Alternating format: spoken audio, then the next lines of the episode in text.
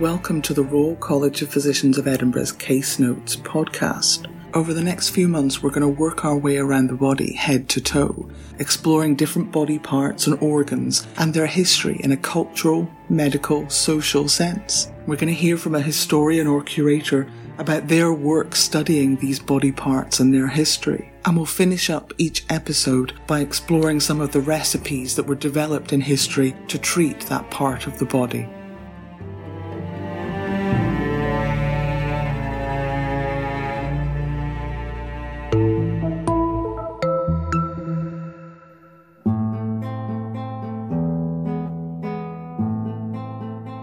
Welcome to the podcast, Head to Toe, as we move around the body. My name is Daisy Cunningham. I am the college's Heritage Manager. And I'm Olivia Howarth, and I'm a volunteer with the Royal College of Physicians of Edinburgh Heritage. And today we've made it as far as the bladder.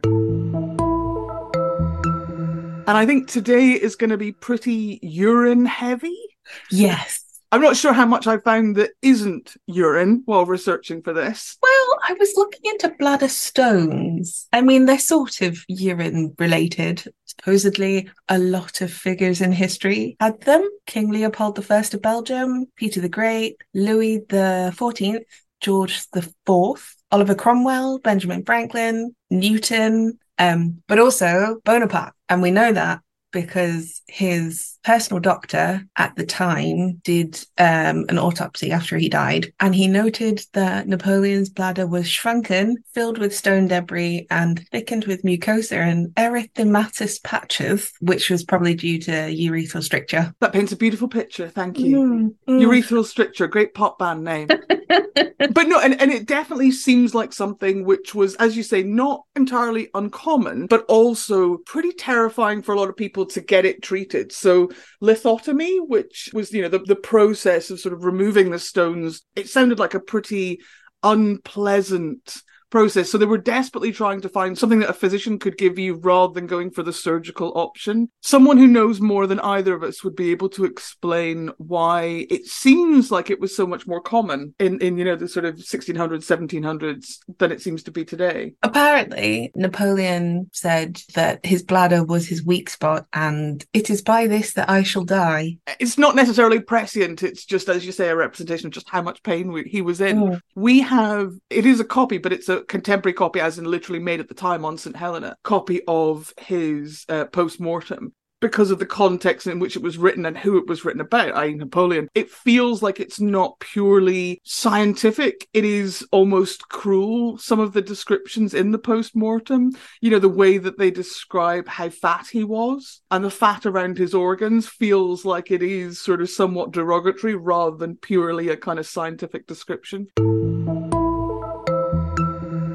So, on to our topic of urine. You know, unsurprisingly, so often um, when we're talking about the history of medicine, things come back to humoral theory and the balance of the four humors. And urine is a part of that, unsurprisingly, because it is another thing in the body which can be removed to rebalance, but also that can then be examined to determine somebody's humoral balance. So, diuresis is, is a form of treatment which is pretty common, you know, 1500s, 1600s, 1700s. For huge range of diseases which removing urine or, or, reducing the quantity of urine you wouldn't think would necessarily be helped by it. And the, the specific items that are used as diuretics are very local, very regionally specific. They're whatever you could easily get your hands on. So in Scotland, you know, leeks, watercress, strawberries. Barley water is a common one, and that then became a sort of popular drink. But also, as I say, you know, urine is also important because once it is removed, you can study it and it can tell you, in theory, all sorts of things about your patient. Again, very much disclaimer of, you know, we're talking about historic ideas rather than what's actually the case. So, uroscopy is incredibly popular. The analysis of urine the color of urine, the smell of urine, and I'm sorry to say, the taste of urine. That's the yeah. interesting bit.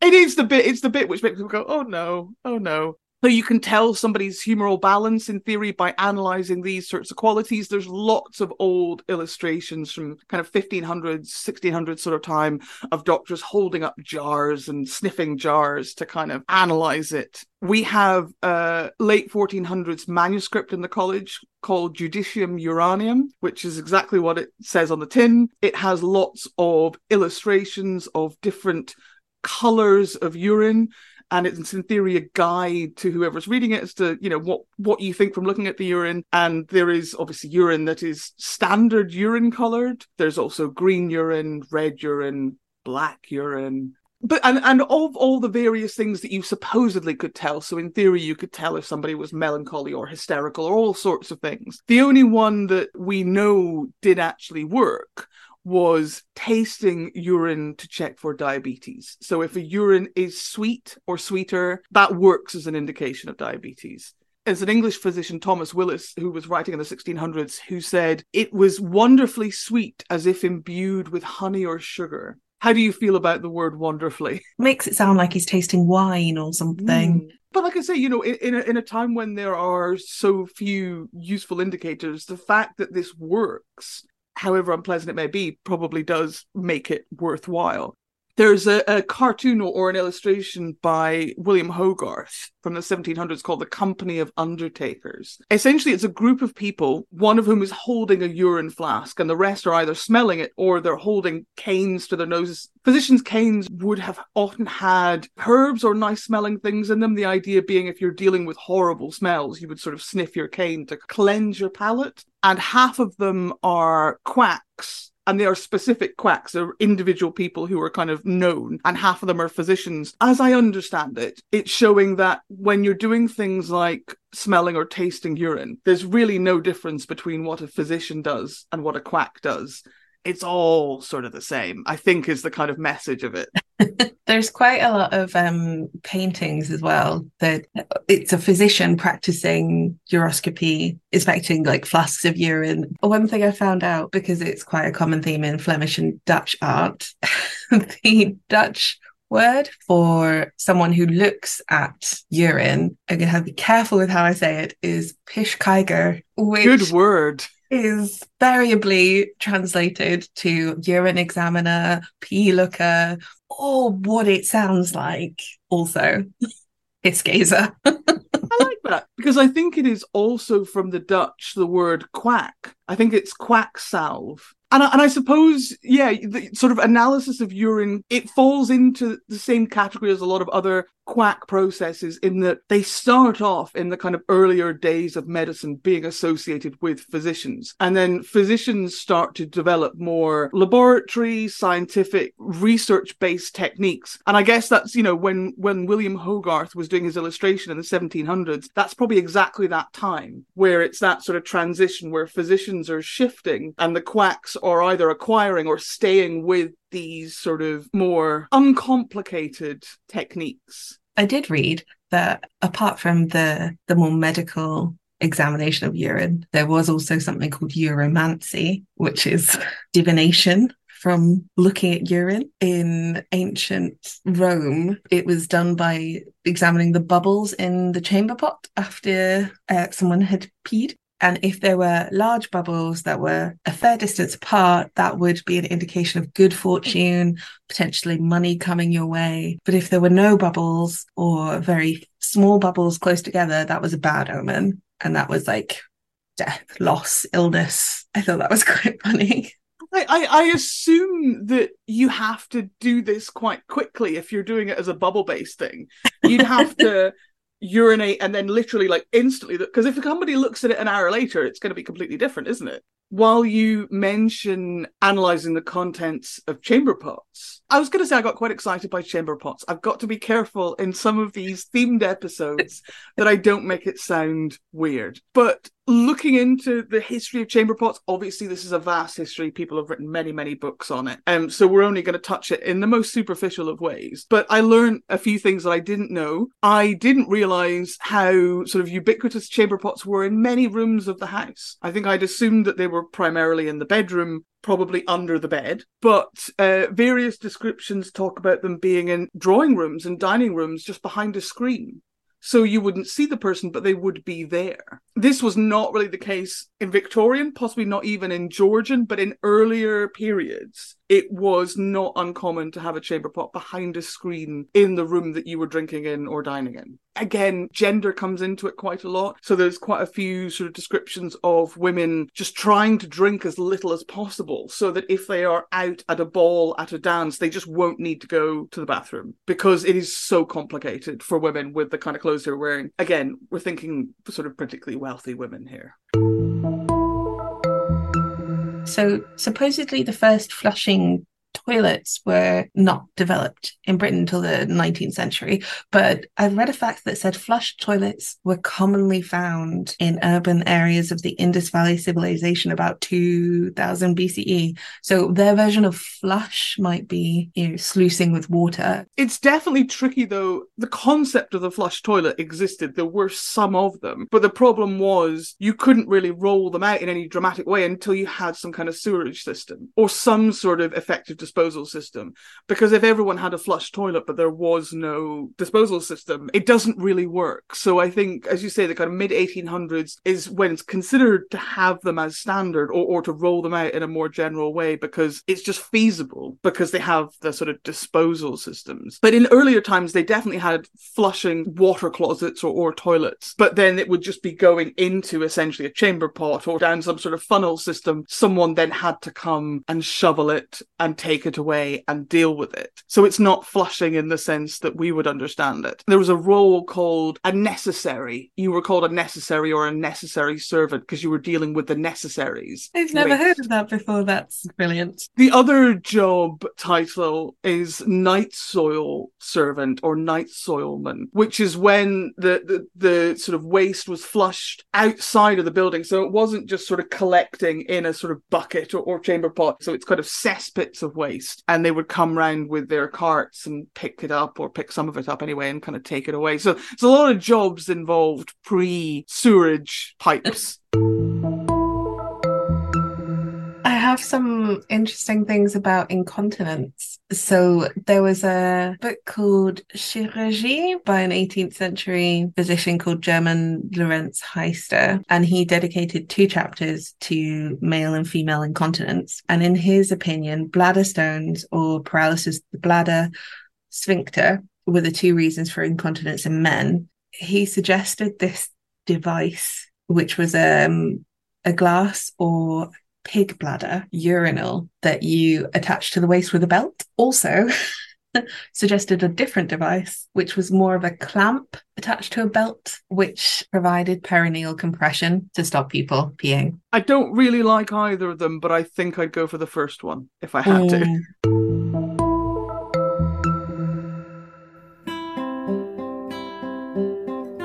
In our case study today, we're going to look at the humble chamber pot an absolute necessity in the pre flushing toilet era, a chamber pot is essentially a portable toilet. Once toilets became the norm, even, while they remained for most outside the house, and therefore requiring a trip outdoors in the dead of night, chamber pots continued to be used by many until each home having its own indoor toilet became standard. Chamber being an old term for bedroom, chamber pot therefore is the bedroom toilet although chamber pots were often found in other rooms in the house as well, sometimes the kitchen, or even the dining room. Sometimes chamber pots were hidden inside modified chairs, known as clothes stools, or in a nightstand, known as a commode. If you didn't have one of these more refined methods of storage, you probably kept your chamber pot under your bed. Chamber pots came in a variety of different styles. Some looked much like a chair or stool with a hinged lid, Others looked like a pot or dish, sometimes with a removable lid, but as those styles varied, the function was always the same. Through the years, chamber pots have been made of almost every type of material that would hold liquid. The chamber pots of the wealthy European royal families, aristocracy, and upper class were made of pewter, copper, silver, and sometimes even gold. Victorian chamber pots are often decorated with landscapes or flowers. The contents would be disposed of in the morning, sometimes onto a cesspool or an outdoor toilet, sometimes by dumping it directly onto the street or out of a window. This was a particular issue in Edinburgh's Old Town, where tenements were up to 14 stories high, and so the journey down to street level to safely dispose of the contents was just too far for many. Pots were filled and then simply emptied out of a window, pouring down onto the streets below. In 1749, the so-called Nastiness Act was passed, which decreed that waste could only be tossed out of windows between 10 p.m. and 7 a.m. The person throwing the waste was to call out Gardez l'eau, a corruption of a French phrase meaning watch the water, to warn those passing below.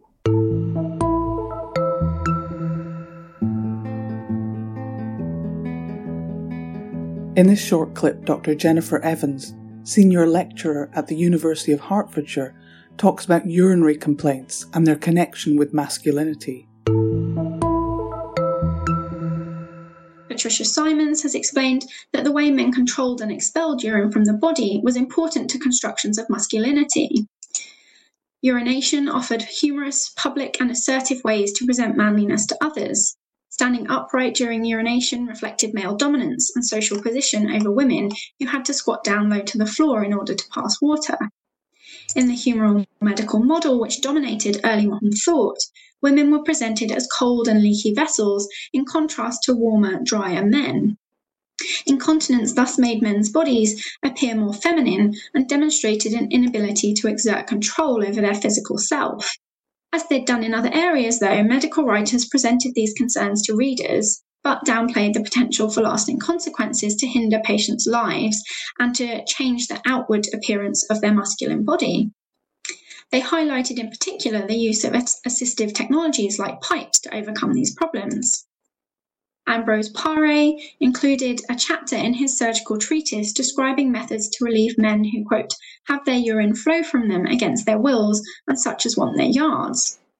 In this, he directly compared men who could not urinate standing up to women and thereby emasculated them. He said, those that have their yards cut off too close to their bellies are greatly troubled in the making of urine, so that they're constrained to sit down like women for their ease. To compensate for such problems, Paré explained that he had devised a pipe or conduit having a hole through it as big as one's finger, which may be made of wood.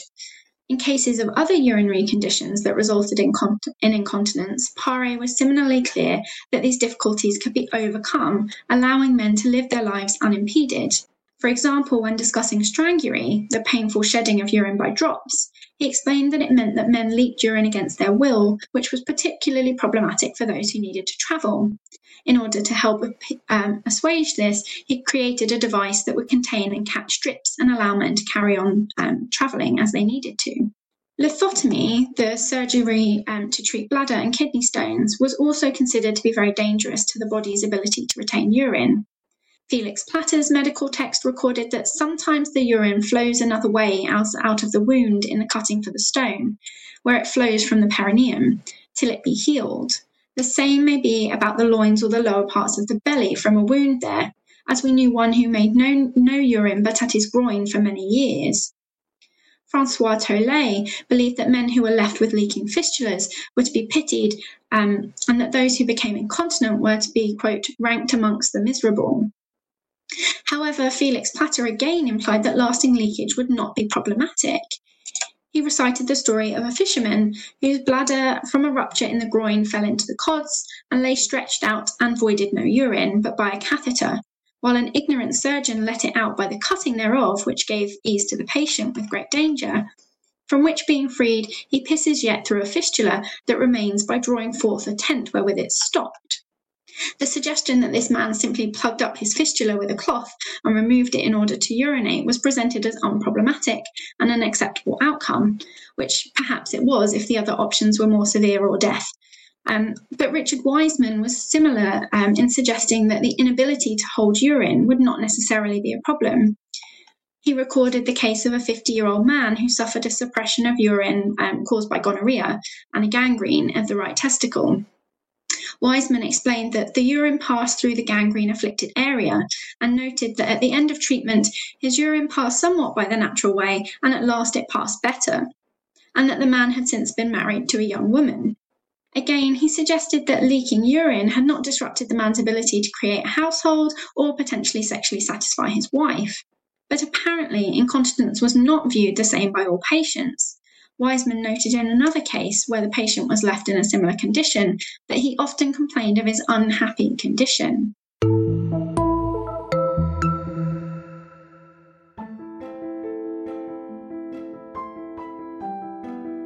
Welcome to Recipes of Yore. We're going to explore some unusual medical recipes from the past. The way in which the word recipes was used in the past is a bit different from how it's used today. So it could mean recipes for cooking, for medicine, or even recipes for cleaning products or cosmetics. Very few of them were treatments we would recognise in the 21st century, and certainly none of these should be tried at home.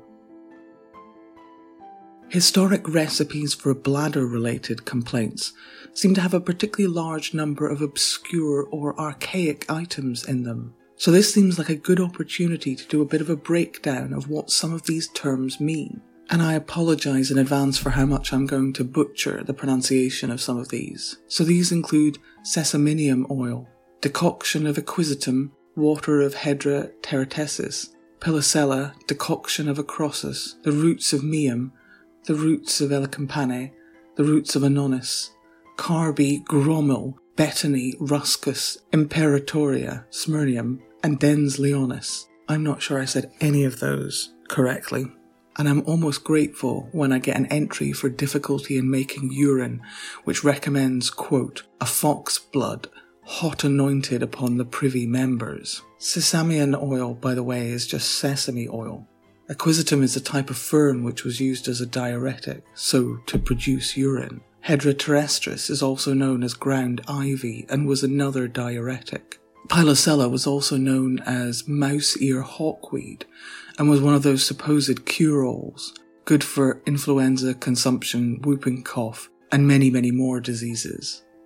Acorus is a flowering plant and seems to have been used by quite a few people as a muscle relaxant. Elecampane is also known as elf dock and particularly associated in folklore with elves and with magical healing of almost all diseases and miraculous recoveries from poisoning. Gromel is also known as gromwell or European stone seed. Betony is a common hedge nettle. This was used as a treatment and according to the English herbalist John Gerard, it, quote, maketh a man to piss well, but it was also a protector from witchcraft, and it was recommended that you hang it in your house to ward off evil spirits.